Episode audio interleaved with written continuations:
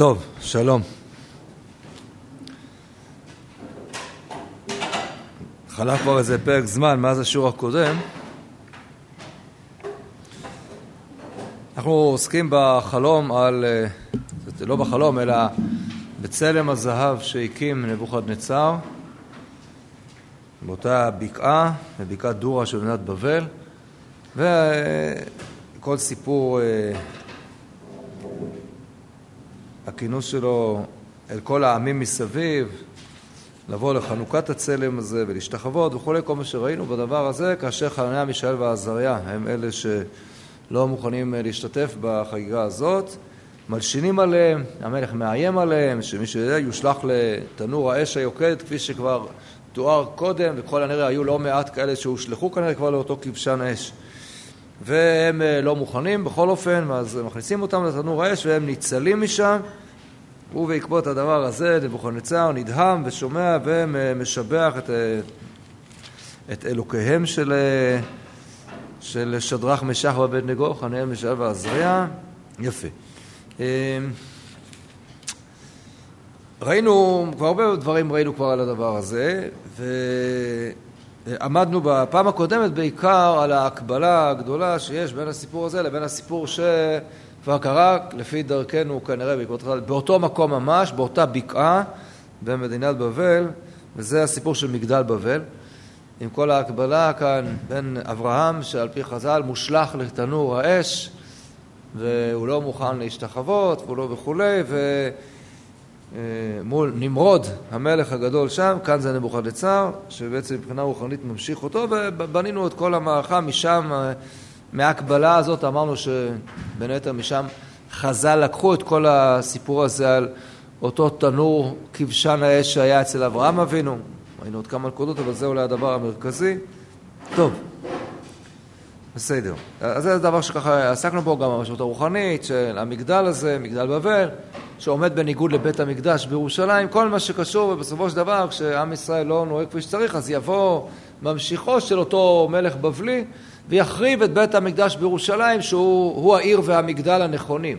העיר ירושלים, המגדל בית המקדש, תיקון למגדל, למגדל בבל, וכשזה לא הולך טוב, אז הכל כאן נופל על ידי המלך הבבלי הזה, החוטא נבוכדנצר. על זה הרחבנו. צריך לגעת בכמה נקודות. ראינו, וזה כמובן דבר פשוט מאוד, שכאשר נבוכדנצר מקים פה צלם זהב כזה גדול בגובה של 60 אמות, ראינו כמו הגובה של המקדש, בקיצור, אה, אה, זה בוודאי ובוודאי שנבוכדנצר אה, לא ממציא את זה יש מאין, אלא זה בעקבות החלום שלו. כאשר גם בחלום שלו הוא חלם על צלם. אלא שהצלם שהוא ראה בחלום שלו היה מורכב ממתכות שונות, מחלקים שונים. רק הראש היה ראש זהב, והיה שם כסף ונחושת וברזל וחרס, כל מה שראינו, כל המלכויות שבאות בעקבותיו. ומה שהוא כאן עושה, יוצא להילחם מול החלום הזה. יוצא להילחם מול החלום הזה. הוא מקים צלם שלא רק הראש שלו מזהב, כי, כי נאמר לו, אתה ראש הזהב, זה מה שפותר לו דניאל. זאת אומרת, ככה אני לא אעשה שאני אהיה ראש, ראש הזהב, אלא אני אהיה כל הצלם יהיה של זהב, ובכך הוא מנסה להילחם באותו חלום. ראינו שזה דבר די קשה, הרבה שואלים את השאלה הזאת, ממה נפשך? אם אתה מאמין שהחלום הוא אמיתי, אז מה יעזור שתעשה עכשיו איזה פסל, איזה צלם אחר? אם אתה לא מתרגש מהחלום, אז, אז בכלל לא צריך לעשות שום דבר. את חלומות שווא ידברו, תאסוף שלושה מחבריך, תעשה התרת חלום, הטבת חלום, אני יודע מה, תעשה. יש לי שלושה להציע לו, חניה, מישאל ועזריה, קח אותם, תעשה, כן, ו... סביב הדבר הזה קצת מתחבטים ומתלבטים. ואם אתם זוכרים, מה שאנחנו אמרנו, קצת בניגוד לפירושים אחרים, שוודאי ובוודאי שנבוכדנצר מתרגש מהחלום. אין שום ספק. והחלום אה, די אה, ככה מזעזע אותו, והוא די חושש ממנו. לא רק זה, אלא הוא מתפעל מאוד מדניאל, שידע לפתור, ודניאל אומר לו, זה האלוקים שלי, שהוא אחרי שנבוכדנצר בעצמו שומע מכל החרטומים שלו שזה לא, אה, אי אפשר בכוח אנושי לפתור חלום כזה, כלומר לדעת מה החלום ואז לפתור אותו. זה דבר שהוא על-טבעי, על-אנושי, כל החרטומים והכסדים, כולם מודים שאין דבר כזה, והנה בא דניאל ואומר, נכון, בן אדם לא יכול, אבל איתי יש אלוהים גדול שהוא כן מגלה את uh, סודו. עכשיו, uh, וזה מאוד מבהיל את uh, נבוכדנצר. ונבוכדנצר אכן מכיר באלוקי ישראל. ואף על פי כן, אתם זוכרים, נקודה מאוד מרכזית, כדרכם של עובדי האלילים באותה תקופה, הם מבינים שיש אלים רבים. ויש כבוד לאלוהי ישראל, ועם כל הכבוד, אלוהי ישראל הוא, יש לו כוחות ויש לו עוצמות ויש לו תחומים שבהם הוא ממש אה, יודע לגלות דברים שנסתרים, מה בליבו של אדם, יכול יודע להיכנס לכל מיני חלומות, אבל הכוח שלו מוגבל. והראיה, שאני נבוכדנצר, מה עשיתי? אני החרבתי את היכלו, החרבתי את המקדש שלו. אם הוא כזה חזק, אתם זוכרים, ראינו את זה בהקבלה לכל הסיפור של דגון ואהרון האלוקים, אהרון הברית, איך הם לא, לא מפחדים מהאהרון אחרי כל מה שהוא עושה, ועוד פעם ועוד פעם כל הסקפטיות שלהם, מכיוון ש... עם כל הכבוד מבחינתם לאהרון של אלוקי ישראל, אבל את המשכן שלו הוא לא הצליח לעצור. החריבו לו את המשכן, לקחו בשבי את האהרון, הרגו את הכהן הגדול והמנהיג ואת שתי בניו, אז יש לו כוחות והוא מוגבל. ולכן נבוכדנצר עם כל זה שהוא מבין שיש פה משהו, הוא מנסה לצאת נגד. והוא מנסה לצאת נגד, והוא מנסה לתפוס, בתוך החלום עצמו, הוא מבין שיש אה, אה, מגבלה לאלוקי ישראל. מכיוון שאותה האבן שמופיעה בחלום, שהיא באה ומנתצת את אותו צלם גדול, במה היא פוגעת האבן, אתם זוכרים? ברגליים, שזה בחלק התחתון של, ה, של אותו צלם, ורק אז הכל נופל ומתפרק.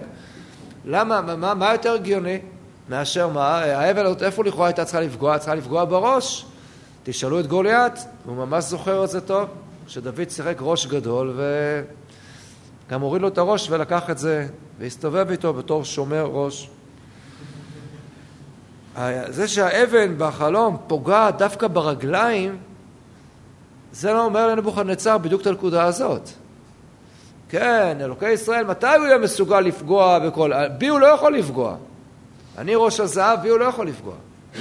אז נכון, הוא מספר לי שאחר כך יהיה מלכות הכסף ומלכות הנחושת ומלכות הברזל, כל מה שראינו. בסוף, כשזה כבר תהיה מלכות הרבה הרבה יותר חלשה, מעורבת בכל מיני דברים, כפי שראינו, שם הוא יכול. אבל בי ישירות הוא לא יכול. וכנגד זה הוא הוא מנסה ממילא ככה להתקומם נגד מה שהתחזית הקשה מבחינתו לאותו חלום. ראינו ששני דברים הוא לא אוהב כאן. ראשית, כמובן שהוא לא שיעיפו אותו, אבל מצד שני, גם עצם זה שכל המלכויות שבאות בעקבותיו זה כאילו חלק מתוכנית אחת שלמה. מה פתאום? מה, אני מתכוון להוריש את המלכות שלי ב- ב- ב- למי שבא אחריי, למלך פרס, רק... מה פתאום? ולהראות את הדבר הזה, לא, מה פתאום? יש צלם אחד, זהב מלמעלה ועד למטה. וזה רק אני, ומולי הוא לא יוכל לעשות שום דבר. ולכן זה מה שמנסה כאן נבוכדנצר לעשות. ויש לו זה היגיון רב מבחינת התפיסה האלילית שלו. שוב, וזה יעבור פה לאורך כל הספר. לא, כל, כל עוד נבוכדנצר כאן, כל הסיפור של נבוכדנצר, הם קשורים באותו קשר, שמצד אחד הוא מלך גדול, ניסה, חוטא, ומצד שני הוא יודע להעריך ולשבח את הקדוש ברוך הוא. ואף על פי כן זה לא מונע ממנו לעשות את מה שהוא חושב לעשות. אנחנו נחזור לזה כשנגיע לסיכומים של כל תקופת נבוכדנצר על פי ספר דניאל. אבל התוכנית הזאת שלו היא תוכנית באמת מאוד מאוד פשוטה, לקחת ולשעבד את כולם. לדאוג שכל העמים וכל הלשונות, לכולם יהיה ברור שהוא המלך. ואף אחד לא יעלה בדעתו בכלל לעשות להחליף אותו. ולכן הוא מצליח לעשות את זה. הוא מלך העולם, ואת כולם הוא מביא וכולי, וראינו את כל התזמורת הגדולה, את הסימפוניה הזאת, ככה, המוזיקה, מכיוון שבמגדל בבל היה שפה אחת ודברים אחדים. בעקבות מגדל בבל הקדוש ברוך הוא בלל את לשונם. כן נקרא שמה בבל, כי שם בלל. אז עכשיו הוא מוצא פתרון לדבר הזה, לשפה בינלאומית, אז עד האנגלית עדיין לא חשבו, אז שפת המוזיקה, כולם מבינים. ואמרנו שכל הנראה, המוזיקה דיברה שם בעד עצמה. היה לכולם ברור באיזה קטע במוזיקה כולם צריכים לכרוע ולהשתחוות, באיזה קטע במוזיקה כולם צריכים למחוא כפיים, באיזה קטע במוזיקה כולם צריכים להיות בשקט, בטח כשהייתה המשרוקיטה, לא יודע מה, איך זה הלך שם, מה שהופיע. וזה מה שהוא רוצה לעשות, מה שהוא מנסה לעשות. והוא כמעט מצליח. ואז באים שלושה חבר'ה שמקלקלים את כל המסיבה הזאת, וזה אה, שלושת היהודים הללו, שעליהם מיד, מיד הם מלשינים, כן? שדרך, משח ועבד נגו, בלשונם. ונבוכנצר מתמלא בחימה שקשה אה, להשליך אותם לתנור אש. מה, מה קרה? מה הפחד הגדול? אה, שלושה יהודים, לא, זה, מה, מה הסיפור? אבל האמת היא שזה דבר מאוד מאוד מאוד ברור, ובוודאי ובוודאי מהקבלה הזאת לסיפור של מגדל בבל. זה מפריע לו ועוד איך. הוא פוחד מזה פחד מוות. ככה זה רודן. רודן, קשה, ששולט על כולם, הוא חי בפחד. שיהיה מי שיצא נגדו. בלי נשק, בלי עוצמות, אבל עצם זה שהוא מרים את נס המרד נגדו, זה הפחד הכי גדול של כל אותם רודנים. בגלל שהם בונים על זה, שאנחנו מצליחים ליצור כאן איזה פחד בקרב ההמון, שאף אחד לא יכול לעשות שום דבר. אנחנו אומרים, זו תכונה שחוזרת לא פעם ולא פעמיים. אין ספק שלמשל, אבל לא, לא ניגע בזה כרגע, רק בצד ההקבלה, בזמן לא רחוק מן הזמן הזה, אנחנו מוצאים עוד מישהו, שכולם משתחווים לו. כולם קוראים ומשתחווים לו, ויש איזה אחד שלו, מה קרה? ובדיוק אותו דבר מה שקורה כאן, אה, מה שקורה לנבוכדנצר. אמרו לו ששלושה האלה, אומרים, אני קורא שוב בפרק ג' פסוק י"ב, המלשנים אומרים לו, איתה איתנו שלושה גברים יהודים שמינית אותם על עבודת מדינת בבל, שדר משה בבית נגו, גובריה אליך, הגברים הללו, לה שמו עליך מלכה. כן? לא צריך לתרגם, כבר אמרנו, נכון? ללא לא פלחין וצלם דעה בעדי, כמות לא סגדין, לא משתחווים, לא זה. בדי נבוכדנצר ברגז וחמה אמר לה, אתה היה רואה מו התעצבן, ככה, כמעט היה צריך להיות כתוב פה, וימלא נבוכדנצר חימה, למי שעוד לא הבין למה אנחנו מדברים. כל עבדי המלך זה, כולם קוראים משתחווים לאמן. יש אחד יהודי שלא משתחווה, נו, מה אתה מתרגש כל כך? וואו, איזה היסטריה המן נכנס. מה קרה? מה קרה? אנחנו מבינים שאכן זה ככה. אחד שלא משתחווה, ניקח את זה, בכיוון ההפוך שחז"ל אמרו על עמלק. כיוון שכבר הזכרנו את אה, המן, זכר רשע לקללה, אז נזכיר את עמלק סבו. כן? מה אומרים חז"ל בין היתר על עמלק? אשר קרחה בדרך, יש כמה וכמה פירושים לאשר קרחה, ורש"י מביא כידוע בין היתר, בין שני, שני הפירושים, מביא פירוש אחד, לשון קור וחום. משל לאמבטי רותחת, שבא הזבוב, וכולם פחדו, בא זבוב ונפל אפילו שהוא זה, אבל מה? כבר צינן את האמבטי. זו בדיוק הנקודה. אם יהודי אחד לא משתחווה, אז זה גורם לכולם להתחיל לחשוב. אולי לא חייבים להשתחוות. ואדרבה, ככל שזה כמובן נובע מחוסר אמון פנימי אמיתי, הלחץ יותר גדול. כי המן יודע מה הוא בעצמו. והוא לא, שהוא לא כזה, כזה גדול שבאמת כולם צריכים להשתחוות לו. זה רק רגשי הגאווה והנחיתות שלו. אז הוא בלחץ כל הזמן, כל מי שרק אה, פיפסה, הוא, הוא נכנס להיסטריה. מי שיש לו עוצמה אמיתית, אז הוא לא מפחד, הוא לא מפחד, הוא לא יכול להכיל. בסדר, זה טיפש, לא משתחווה, אז מה קרה? מה קרה? לא... לארג'יות כזאת שמנצחים. מי שמפחד וחושש, ודווקא אחד כזה שמחזיק את הכל בטרור, ובלחץ ובפחד, אז שם זה... תראו את, את רוסיה הקומוניסטית שהייתה, עד שקרס פתאום כל מסך הברזל בצורה ש... עד היום היסטוריונים לא מבינים איך זה קרה פתאום. אתם כבר לא גדלתם על ההפגנות של שלח את עמי וכולי, אה, אבל זה היה שנים על גבי שנים, ככה הפגנות למען יהודי ברית המועצות שלא נותנים מסך הברזל. לא היה להם שם לא נשק ולא, ולא לא שום דבר. ובאיזה באיזה היסטריה באמת השלטון, הרשע, הקומוניסטי נלחם בהם. פשוט לא יאומן. לא להכניס זה, ולא ללמוד לו ספר ועברית, ולא, ו, וגזרה לגזרה עשו שם, בלי סוף. מה קרה? מה אתם מפחדים? מדינה של מיליוני בני אדם, כולם, מה הפחד? כן, הם, הם פחדו, ובצדק הם פחדו, בסוף זה קורס. לא בחי ולא ברוח, ולא רק אם ברוחי, הרוח הרבה פעמים היא, זאת שיכולה להפיל. ומשטרים כאלה טוטליטריים יודעים את זה, והם לחוצים מזה מאוד. אם אני חוזר לסיפור של מגדל בבל, חז"ל מתארים את הלחץ הזה של, של, של נמרוד. מה קרה? אז אברהם לא משתחווה, נו אז מה? מה קרה? לא, הוא לא יכול לסבול את הדבר הזה, והוא התווכח, ודני, לא מכניס אותו לכבשן האש. מה קרה? באמת הוא צדק שהוא היה בלחץ מאברהם. מישהו מעז פתאום לצאת נגד, נגד נמרוד? זאת אומרת שזה אפשרי בכלל? כן, זה אפשרי. ואנחנו יודעים שהעונש היה שהקדוש ברוך הוא הפיץ את כולם. איך זה קרה? איך זה קרה שהקדוש ברוך הוא הפיץ את כולם? אה, יכול להיות שפתאום באה רוח גדולה והפיצה את כולם, כמו שמפיצים זרעים. יכול להיות, אבל יכול להיות שזה קרה בצורה אחרת.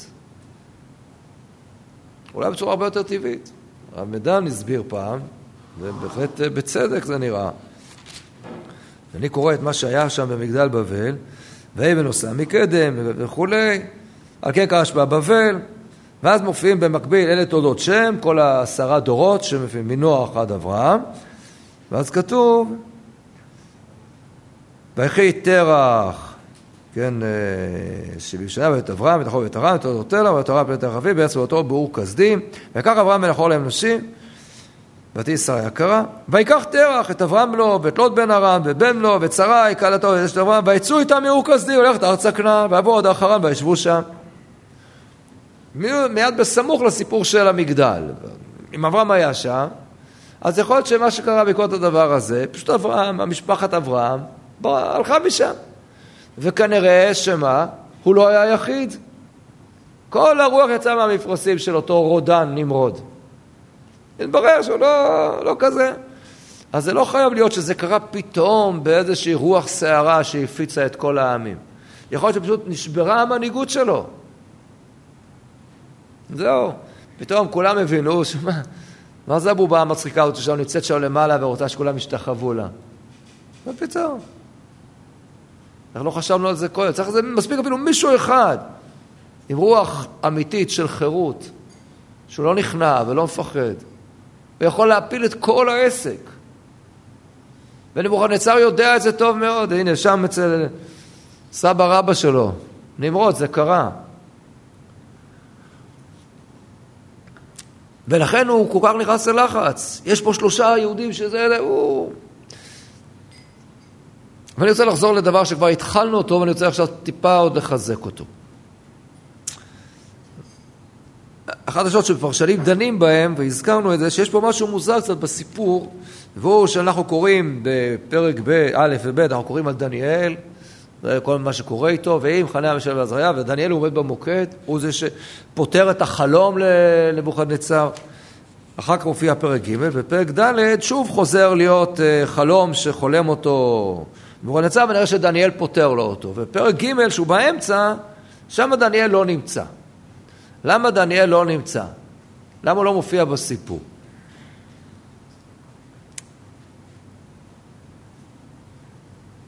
אז אמרנו כבר שיש בזה מחלוקת בין המפרשים, מה קרה עם דניאל בינתיים, ואמרנו ש...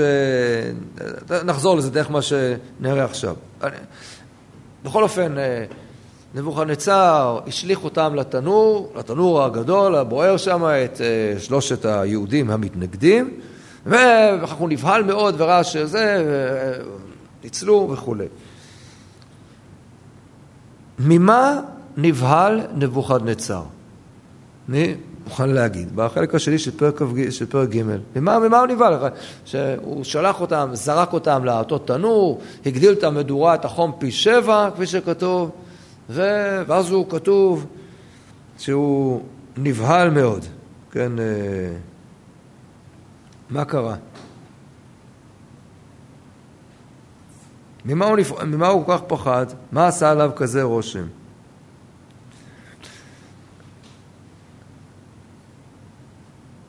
אתם רואים את פסוק כ"ד.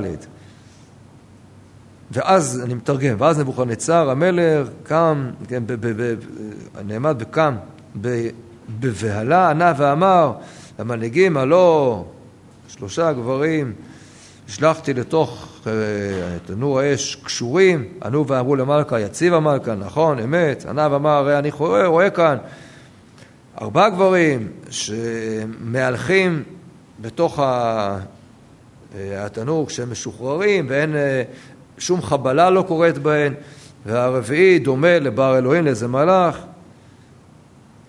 נכון, ממה הוא נבהל? ברור ממה הוא נבהל. הוא נבהל ממה? מזה שהם ניצלו מהאש, איך זה יכול להיות?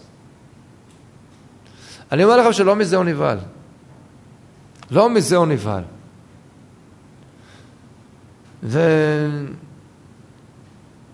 וזה כנראה משהו מאוד מאוד חשוב. נבוכדנצר, אם היו אנשים שם יוצאים מכבשן האש בחיים, זה לא היה עושה לו שום דבר. זאת אומרת, הוא היה מתרגל קצת, אבל לא נבהל מזה יותר מדי. נבוכדנצר מכיר כל מיני קוסמים וכל מיני מלהטטים. הרי גם אברהם יצא מכבשן האש, ולא כתוב שנמרוד עשה תשובה, נכון? לא כתוב שנמרוד הוא בין אלה שיש להם חלק לעולם הבא. ברוב המדרשים זה לא מופיע. הוא נשאר במרדו. בסדר, מה, בעולם הזה, העולם העתיק שם, היו כל מיני אנשים שעשו כל מיני אותות וכל מיני מופתים וכל מיני, אולי הם משכו את עצמם, אני יודע, בשמן סלמנדרה. לא יודע, כל מיני, הוא לא, איך אני יודע את זה? תראו כמה הוא, הוא הרי הדבר שקצת גיחכנו עליו, מה הוא מצווה, לפני שזורקים אותם לאש, מה הוא מצווה? להגביר את עוצמת האש פי שבע. מה? כאילו, אה, באש רגילה, באש רגילה, כאילו, מה, הבעיה? זה מתכון שהוא רוצה? הוא רוצה, הוא לא רוצה לצלוט אותם בצלייה איטית, אלא הוא רוצה ככה איזה מכת אש מהירה כזאת, אז זה יותר טעים לו? מה אתה מגדיל פי שבע? אם אני אשים אותם באש רגילה, בטח לא יקרה כלום, יהיה יותר חם. עכשיו, זה ברור שהוא מבטא את חוסר הביטחון, שהוא פוחד שמה? כנראה האנשים האלה, הם לא מתרגשים מהעונש הזה, כי לא בטוח שהם כאלה צדיקים. בגלל שמה, באמת מוכנים למסור את נפשם? מה פתאום? בטח, יש להם איזה, יש להם איזה טריק. ויש מלא טריקים, ומלא קוסמויות למיניהם, אני יודע, אחיזת, לא, לא יודע מה, לא מתרגש מזה. אז הוא רוצה להפר להם את זה, ולכן הוא מחמם עוד יותר. מה הוא עוד עושה להם? קושר אותם. מה הקשר? למה לקשור אותם בתוך התנור? כאילו מה? מה, מה אתה רוצה, מה אתה שיעשו? התנור נעול, סגור, בפנים, למטה, מלא שומרים מבחוץ, אבל לא, שהם יהיו קשורים. כי אם לא, מה הם יעשו? מנגל. מה יעשו שם בינתיים? למה הוא קושר אותם? זה כמו אודיני, נכון? אודיני יוצא מתוך התיבה שלו כשהוא אפילו קשור. לא יודע, זה, שהוא... זה... הוא, הוא לא... הוא לא בטוח שהם לא מסוגלים להינצל מן הדבר הזה. זה לא ישנה אותו מאמונתו בכלל. לא, יש... גם היום אתה יכול ליצור גם כאלה מאחזי עיניים ולהטריב שעושים כל מיני שואו, שואו שאנשים ניצלים מדברים יותר מסובכים מאשר תנור האש. לא מזה הוא מתרגש. יש שמתרגשים מן הדבר הזה. אתם יודעים מי מתרגש מזה? כל אלה מסביב, ה... תראו, זה מה שהם מסתכלים. תראו, כשהם יצאו מהתנור, מה כתוב פסוק כ"ז? הם יצאו מהתנור, פסוק כ"ז, ומתכנסים, נקרא את זה כבר, אני מתרגם, החשטרפנים והסגנים והפחמות והדמגנים לשמקה, ראו את הגברים האלה שלא שלטה האש בגוף ההון, ושיער ראשם לא התחרך, והסרבלים שלהם לא השתנו, וריח אש אין עליהם. זה מה שהם כולם התפעלו. הוא נבהל ממשהו אחר לגמרי. ממה נבהל נבוכדנצר? ממה הוא נבהל? מהרביעי. מהרביעי. מה הקטע הזה של הרביעי ששם? מה, מה התפקיד שלו בסיפור? הוא שואל אותם, נכון ששמתי שלושה אנשים קשורים בתוך הזה? הוא אומר לו, כן המלך, יציב. אתם מבינים את הלחץ שלהם? בטח הם חושבים שהמשפט הבא שלו יהיה, כנסו רגע לבדוק אם uh, ספרתי נכון, כן? אם לא קשה לכם. המלך משוגע כזה, אז הוא אומר לו, לא, כן, כן, כן, אתה צודק, ספרת נכון, הכל בסדר, כן? חם, חם, מתחמם. מה שמדהים אותו זה הדבר הזה, הרביעי. נכון, היו שלושה, כן, למה אני רואה ארבעה? והרביעי נראה כמו איזה מלאך?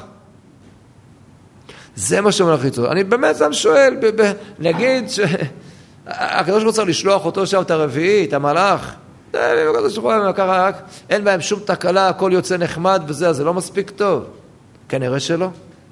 כנראה שלא. מה, בשביל להגדיל את הנס? להגדיל את המדורה? מה, מה, בשביל מה צריך את זה? אז אמרנו שבוודאי נראה שהפשט הוא, כפי שאומרים חלק מהמפרשים, שאם אנחנו רוצים להשוות את המשוואה, פה חסר לנו נתוק, איזה איקס, ופה יש איקס מיותר, אז uh, הנה, אפשר להשוות את המשוואה. אם דניאל חסר לנו בסיפור, ופה יש לנו מישהו מיותר, אז מסתבר שהרביעי הזה, כפי שחלק מהמפרשים אומרים, זה דניאל בעצמו. ולכן הוא אומר שהוא מה נראה דומה לבר אלוהים. ולאיזה מלאך. הרי זה מה שהוא כבר אמר לו. ונאמר לו, זה רק... Uh, אין בן אדם שיכול לפתור את הדבר הזה, אבל יש לי איזה מישהו ככה, איזה, איזה אלוהים שגילה לי את סודו. תראו אחר כך, שוב, תראו רגע את הפרק הבא. מה, מה עושה, הרי אתם זוכרים, או, לפני הפרק, איך נבוכדנצר ככה הגיב כשדניאל פתר לו את החלום, סיפר את הרב ופתר את החלום, אתם זוכרים? תראו את סוף פרק ב', פסוק מ"ו, בואו נזכר עוד רגע. אחרי שדניאל סיפר לו את כל החלום והוא נדהם נבוכדנצר, פסוק מ"ו, בידיים, ואז המלך נבוכדנצר נפל על אפיו, על, על פניו, ולדניאל השתחווה, עבד, השתחווה, ומנחה וניחוחין אמר לנסח לו. כלומר, הוא הבין שדניאל הוא בר אלוהים, הוא איזה מלאך. ואחר כך אנחנו רואים, תראו, תראו רגע את, את פרק ד', שנגיע לזה כבר בשיעור הבא, הוא קורא לדניאל. אז מה, מה הוא, הוא קורא לכל החשטרפנים, עוד פעם, בכל החרטומים, פסוק ה', פרק ד', ועד אחריהם, על קדמי, ואז בסוף בא לפניי מי? דניאל, אשר שמו בלשצר, כשם אלוהי.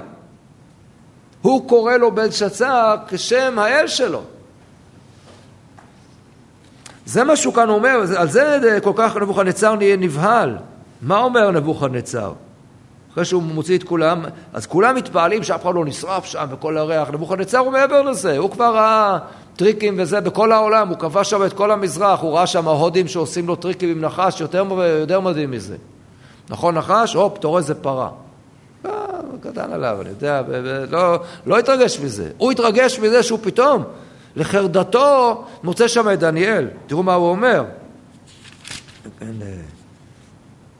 פסוק כ"ח אצלנו, פרק ג' ענה נבוכדנצר ואמר, ברוך אלוהיהם של שדרה, משך ועדו, אשר שלח את מלאכו והציל את עבדיו שסמכו עליו.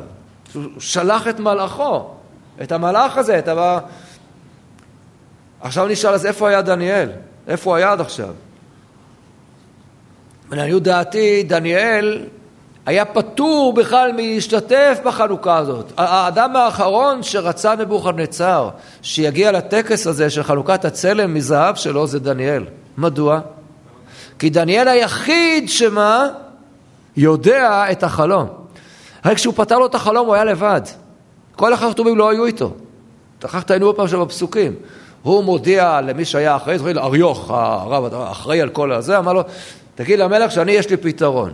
אריוך נורא נבהל, פחד להגיד זה למלך, כי אולי המלך הזה, אז הוא מתחיל יש איזה מהיהודים, מישהו בזה, לא, לא יודע, זה, תביאו אותו, ואז הוא מספר את זה למלך לבד, רק הוא והמלך. אף אחד לא יודע את זה.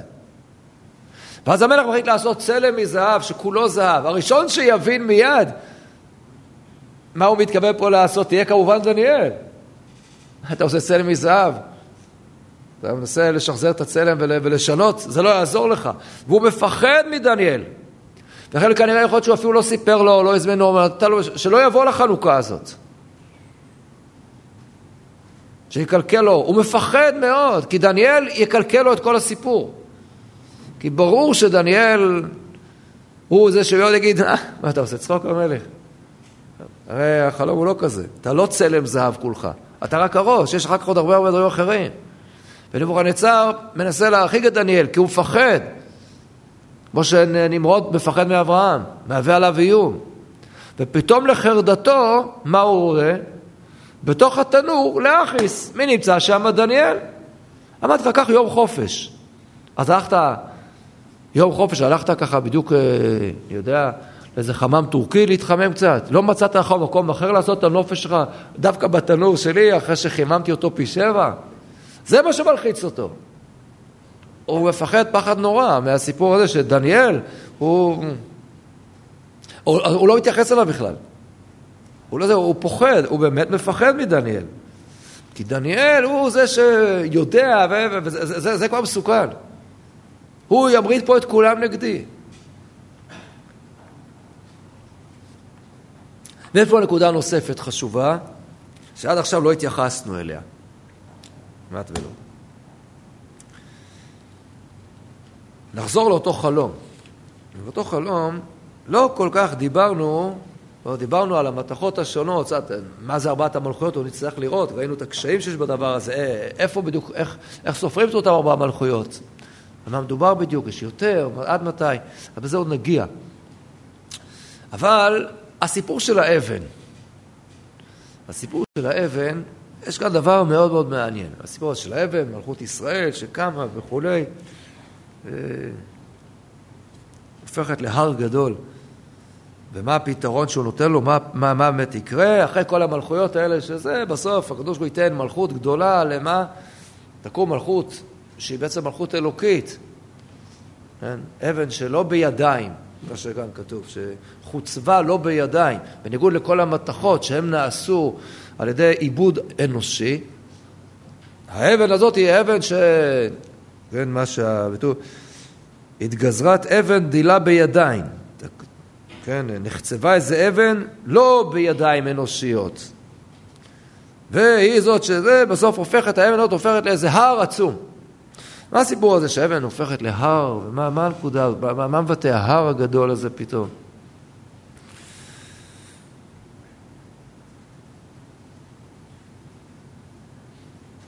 אז האמת היא שהסיפור של ההר הוא סך הכל די מוכר לנו, גם בחז"ל, גם, גם בפסוקים. ההר מבטא איזה משהו עוצמתי, גדול מאוד, ואולי שהוא יכול להיות גם מכשול. בואו ניקח איזה נבואה שהיא קרובה מאוד לימים הללו. נראה מה אה, נבואה מאוד מאוד מוכרת בגלל חנוכה, מה שאומר הנביא זכריה. אומר הנביא זכריה בפרק ד', אותו אה, חזון מיוחד שהוא בימי שיבת ציון. אחרי שהוא רואה את המנורה, מנורת זהב כולה וכולי, בלי להסביר את כל ההקשר. פרק ד' בזכריה, פסוק ו': ויען ויאמר אלי לאמור, זה דבר השם אל זרובבל לאמור. לא בחיל ולא בכוח, כי אם ברוחי, אמר ראשי צבאות. מי אתה ההר הגדול? לפני זרובבל למישור. ההר הגדול הזה שעומד כנגד כרגע זרובבל, ולא משנה כרגע מי זה, מלכות פרד, המלכות הגדולה שיוצאת נגד, ש... מי אתה? הר גדול, אתה יכול, יכול ליישר אותך, להפוך אותך למישור. והוציא את האבן הראשה, תשועות חן חן לה. האבן הזאת היא, היא אבן הראשה שעומדת בראש, כן, מזכירים את זה על, על, על קשת בראש הרב, או האבן שמבטאת את המלכות. המלכות תחזור לישראל. אז יש איזה הר גדול אולי שחושב שהוא... אבל האבן הזאת היא... בסוף היא, היא זאת שתשלוט. אבל אז זה ככה ב, בימיו כבר של, של מלכות פרס, כבר קצת אחרי. אבל uh, כשיש פה אבן שהופכת להר גדול, אז נבוכדנצר מבין טוב מאוד מי זה, מה זה הר גדול. זה מאוד מלחיץ אותו. תראו מה אומר הנביא ירמיהו, למשל, בפרק נ"א, יש לו נבואה ארוכה מאוד פה על בבל. ותראו בפרק נ"א מה אומר ירמיהו.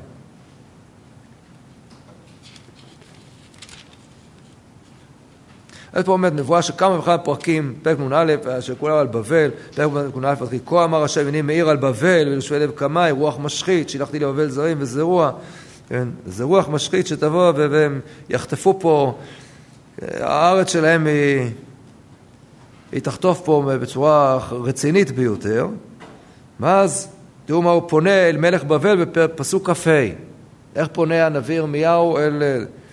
הנני אליך הר המשחית נאום השם, המשחית את כל הארץ, ונתתי את ידי עליך, וגלגלתיך מן הסלעים, ונתתיך להר שרפה. ולא ייקחו ממך אבן לפינה, ואבן למוסדות, ליסודות, כי שממות עולם תהיה נאום השם.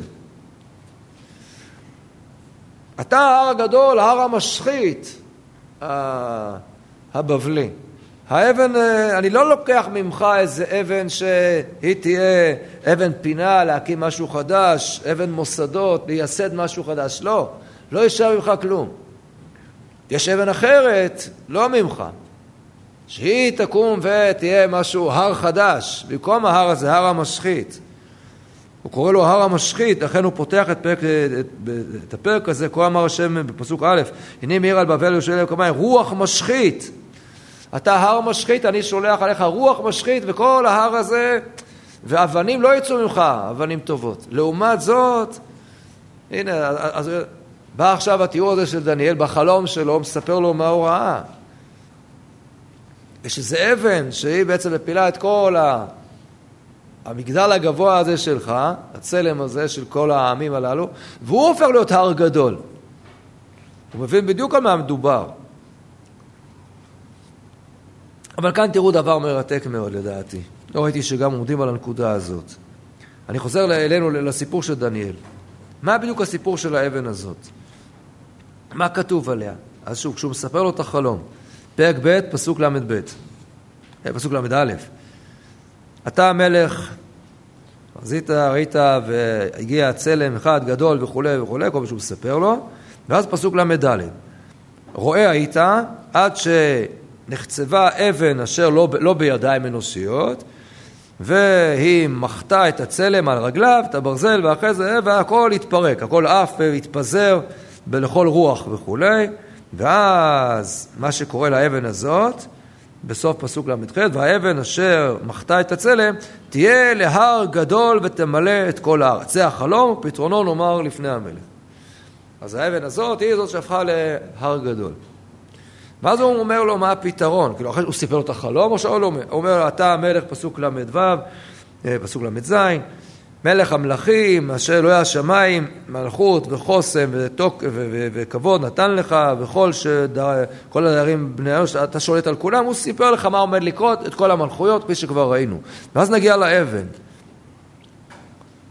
פסוק מ"ד, הוא מגיע לאבן. וביום מהון דמלכה אנון, כשיגמר היום של המלכים הללו, יקום, יקים אלוהי השמיים מלכות לעולם. שלעולם לא תתחבל, כן, לא תיהרס, לא ת... ומלכתה לעם אחרן לא תשתרק, לא ת... המלכות כבר לא תמשיך לעבור הלאה לעם אחר. היא ת... תדוק ותאסף כל אילין מלכות, תהרוג, תגמור עם כל המלכות האחרות, והיא תעמוד לעולם. כל זה ראית, אשר מההר נגזרה, נחצבה אותה אבן שלא בידיים, והדקה את הברזל, את הנחושת, את כל הזה. אלוה הרב, אלוהים גדול, הודיע למלך מה שעומד לקרות אחרי זה. ויציב, נכון החלום, ומהימן פתרונו. אז אם שמת לב, יש הבדל קטן בסיפור של האבן, בין מה שהוא ראה בחלום לבין מה שדניאל מספר לו. למי ששם לב. מאיפה האבן הזאת הגיעה? מאיפה היא נחצבה? לא כתוב. בחלום. מה כתוב בחלום רק? שהיא מה? ראיתי אבן שגרזה שלא בידיים. מאיפה היא הגיעה? אין לו מושג. מה מג... אבל בסוף היא תהפוך להר גדול. אבל דניאל לא ראה מאיפה האבן הזאת הגיעה, אה, נבוכדנצר לא ראה מאיפה האבן הזאת הגיעה. על זה דניאל מספר לו. מה הוא אומר לו על האבן הזאת? הוא אומר לך, תגיע האבן הזאת שמה? פסוק מ"ה אני חוזר.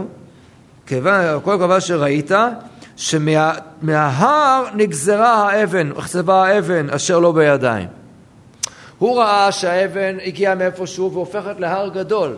ואומר לו דניאל, תדע לך שמה, האבן הזאת היא בעצמה מאיפה מה? היא הגיעה מאותו הר גדול. נבוכדנצר את זה לא, לא, לא, לא מקבל. הוא ראה בחלום שהאבן מאיפה היא הגיעה? לא, מאיפה הם בכלל? איזה שורשים יש לאבן הזאת? איזה יסודות יש לעם ישראל? מי הם בכלל? מאיפה הם בכלל הגיעו? ולכן הוא גם לא כל כך מתרגש. הם יהפכו לזה, הנה, החרבתי כבר את בית המקדש שלהם. אז הוא רוצה להפוך להר גדול, אני ההר הגדול. הוא לא יהפוך להר גדול במקומי. הנה, הוא לא יכול מולי, הוא לא יכול לפגוע בראש הזהב. ודניאל אומר לו, תדע לך, האבן הזאת, היא נחצבה מהר גדול, עוד הרבה לפני שאתה היית הר גדול. זה לא סתם ככה, האבן הזאת, היא נחצבה, הגיעה מאותו מקום. יש לעם ישראל יסודות, אבל ונבוכדנצר, מזה הוא חושש. זה הוא לא ראה, וצריך דניאל מוסיף לו. וכנראה שנבוכדנצר חושב לעצמו, אבל זה לא מה שהיה בחלום. וזה האינטרס של דניאל להגיד, כי הוא יהודי. אם אנחנו כבר עוסקים בעצם בעולם הזה של המשלים וכולי, מה יותר מתבקש מאשר באמת שוב לחזור ולחבר את זה באמת לשורשים של העם הזה, לסיפור המוקדם יותר. למאבק הזה שאברהם מול נמרוד, ששם זה כבר התחיל.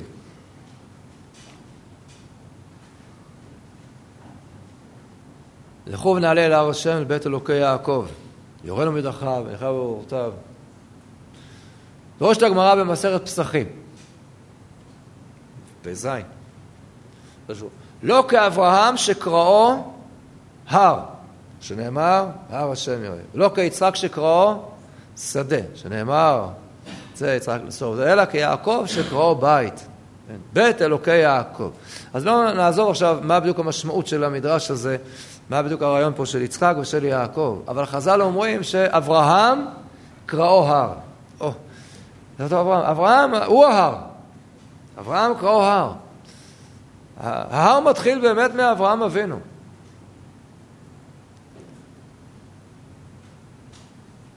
ואתה חושב שהאבן הזאת הגיעה מאיזשהו מקום בלי שום קשר? לא, לא, היא הגיעה. מההר הקדום הזה, מאברהם, שהוא כבר זה שניצח והביס את סב סבך, את נמרוד. אז זה מה שהוא אומר לו. לכן זה כאן כל הסיפור הזה של האבן, שלא בידיים, זה משהו שהוא בא ממקום אחר לגמרי. זה משהו שבאמת אה, הנהגה האלוקית שהקדוש ברוך הוא ברא. באמת כל הסיפור הזה כאן של ההתייחסות של, אה, של נבוכדנצר היא באמת מין שילוב שכזה. מין שילוב שמצד אחד הוא מאמין בכוחו שלו והוא הגדול והוא השולט על כולם והוא לא מהר נכנע. ומצד שני החששות הללו שלו. כי הוא מכיר בזה שיש פה אלה עם כוחות מאוד מאוד גדולים.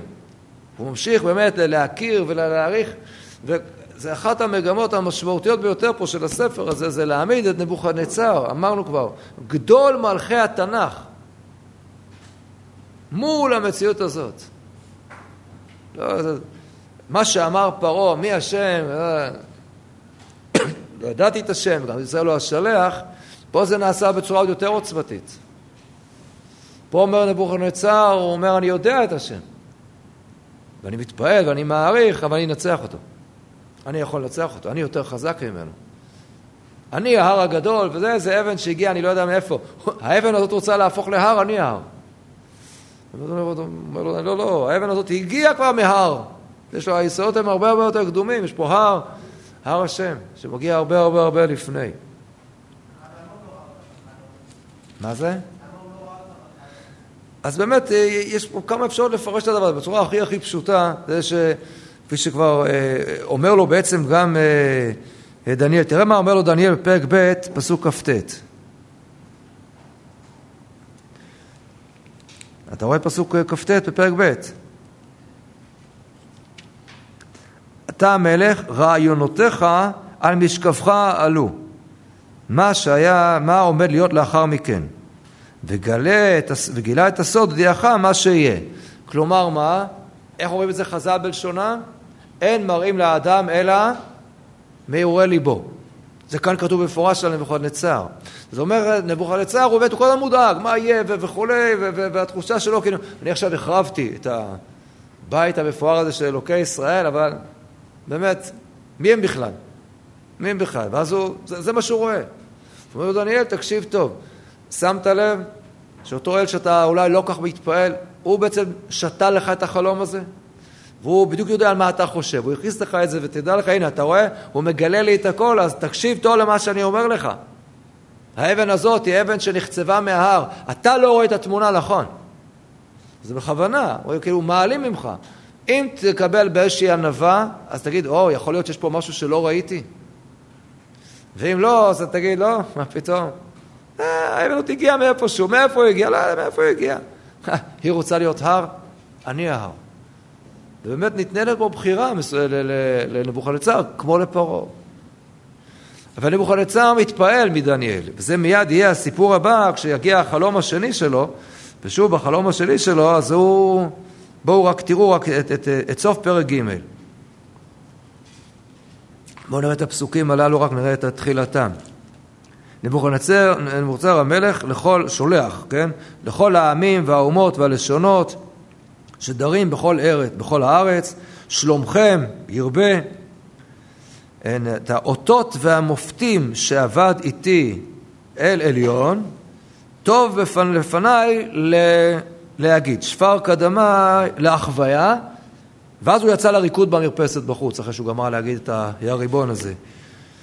אותותיו כמה גדולים ומופתיו כמה חזקים, מלכותו מלכות עולם ושלטונו כל דור ודור, עם דור ודור. ואז הוא מסוים, אני נבוכדנצר, שלו הייתי בביתי, רענן בהיכלי, חלום ראיתי וכולי, ואז אני אמרתי לאבי, אנחנו נראה את זה בפעם הבאה, את כל החרטומים וכולי, והם לא יודעים כלום, עד שבסוף הבאתי דניאל, שהוא הרציני, והוא אומר לו את החלום. זאת אומרת, נבוכדנצר ממשיך להחזיק בדניאל ולהבין שהוא משהו מעליו, אבל הוא לא כל כך שמח לקרוא לו. הוא מעדיף לקרוא קודם כל לכל החרטומים וזה, כי לא תמיד דניאל אומר לו את מה שהוא בדיוק רוצה לשמוע. מה לעשות? הוא לא מוכן להיות מין אה, נביא מטעם שכזה. לא. אבל הוא יודע, אחרי שכולם נכשלים, אז הוא יודע מי באמת צריך, והוא מודיע את זה לכל האומות. מספר זה לכולם. זה עשה עליו את הרושם הגדול, אבל את זה בעזרת השם נראה כבר בשבוע הבא.